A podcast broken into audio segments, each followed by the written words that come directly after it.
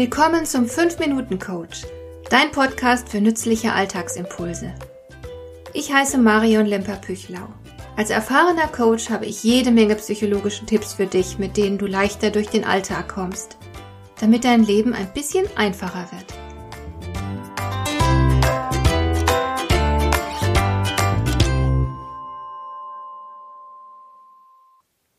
Wie ist das so bei dir? Hast du immer den Eindruck, effizient zu sein? Oder geht es dir auch so wie den meisten von uns? Es fühlt sich so an, als käme man nicht recht voran. Man weiß ja, dass es da so einiges noch zu klären und zu erledigen gäbe, aber mal hat man keine Zeit, dann fühlt man sich zu müde dazu oder man lässt sich von etwas anderem ablenken, vielleicht fehlen einem auch im Augenblick leider die finanziellen Möglichkeiten, die Sache voranzubringen und so weiter. So gibt es scheinbar immer gute Gründe, nicht das in Angriff zu nehmen, was ja eigentlich eine Handlung erfordert. So ging es mir beispielsweise in den letzten zehn Jahren mit unserem Keller und Souterrain. Die Flächen waren vollgestopft mit allem, was wir zwar augenblicklich nicht brauchten, aber zu schade fanden, um es wegzuwerfen. Und unser Keller ist verdammt groß.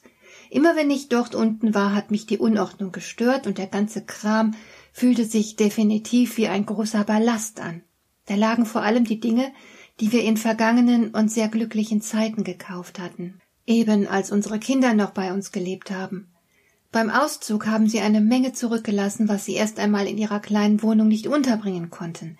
Sie haben beteuert, dass sie es später holen würden, wenn sie mal mehr Platz hätten. Inzwischen leben all unsere Kinder in eigenen Häusern, aber niemand hat seine Sachen bei uns abgeholt. Wenn ich sie ermahnt habe, das eine oder andere ins Auto zu packen, hörte ich immer wieder irgendwelche Ausreden. Und so haben mein Mann und ich uns weiterhin damit abgefunden, in einer Art unordentlichem Museum zu leben. Und ich habe mir immer wieder gesagt, das kann ich doch nicht alles wegwerfen. Das Plüschtier zum Beispiel hat meine kleine Tochter doch damals zum Kuscheln mit ins Bett genommen. Und mit diesem Spielzeug hier haben sie immer in diesem Sommer gespielt, als wir in England zusammen im National Trust Shop waren. Sie waren so süß damals und so glücklich und unbeschwert. Und vielleicht können unsere Enkel ja eines Tages all diese Dinge brauchen. Dann kam der Starkregen. Das gesamte Souterrain stand unter Wasser. Wir konnten längst nicht alles retten. Und da habe ich gemerkt, dass ich es überlebe, wenn Dinge aus der Vergangenheit aus meinem Haus verschwinden. Ich habe vieles in große Kartons oder Tüten gepackt, vieles weggeworfen und vieles meinen Kindern eigenhändig in ihr neues Heim geliefert. Hier, das gehört mir doch gar nicht. Entscheide selbst, was damit passieren soll. In meinem Leben ist nun kein Platz mehr dafür. Kannst du dir vorstellen, wie befreiend das war? Jetzt wird die gesamte untere Fläche unseres Hauses renoviert, Wände und Böden. Es wird neue Farben geben, die Räume werden teilweise einer ganz neuen Nutzung zugeführt. Und seit das klar ist, fühle ich mich seltsam ruhig und erleichtert. Ich hatte die ganze Zeit nicht ausgemistet und weggeräumt, weil ich die Vergangenheit nicht loslassen konnte. Ich hatte Angst vor dem Schmerz. Angst davor, anerkennen zu müssen, dass eine wunderbare Phase unseres Lebens unwiederbringlich zu Ende ist. Ich war innerlich nie hundertprozentig frei, mich auf die Zukunft einzulassen. Und nun hat es diesen Starkregen gegeben, wie ein Pflaster, das man ruckartig abreißt, kurz und schmerzhaft.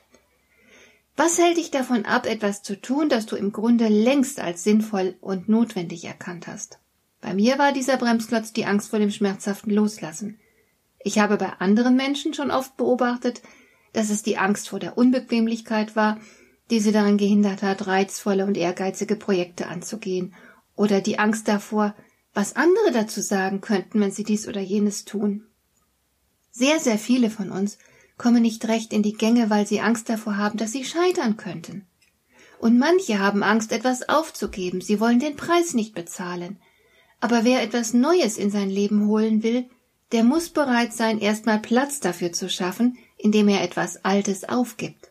Auch die Angst, sich zu blamieren, hat bei manchen eine starke Bremswirkung. Und natürlich können all diese Ängste nicht einfach von der Hand gewiesen werden. Aber ihnen nachzugeben, ist enorm kostspielig.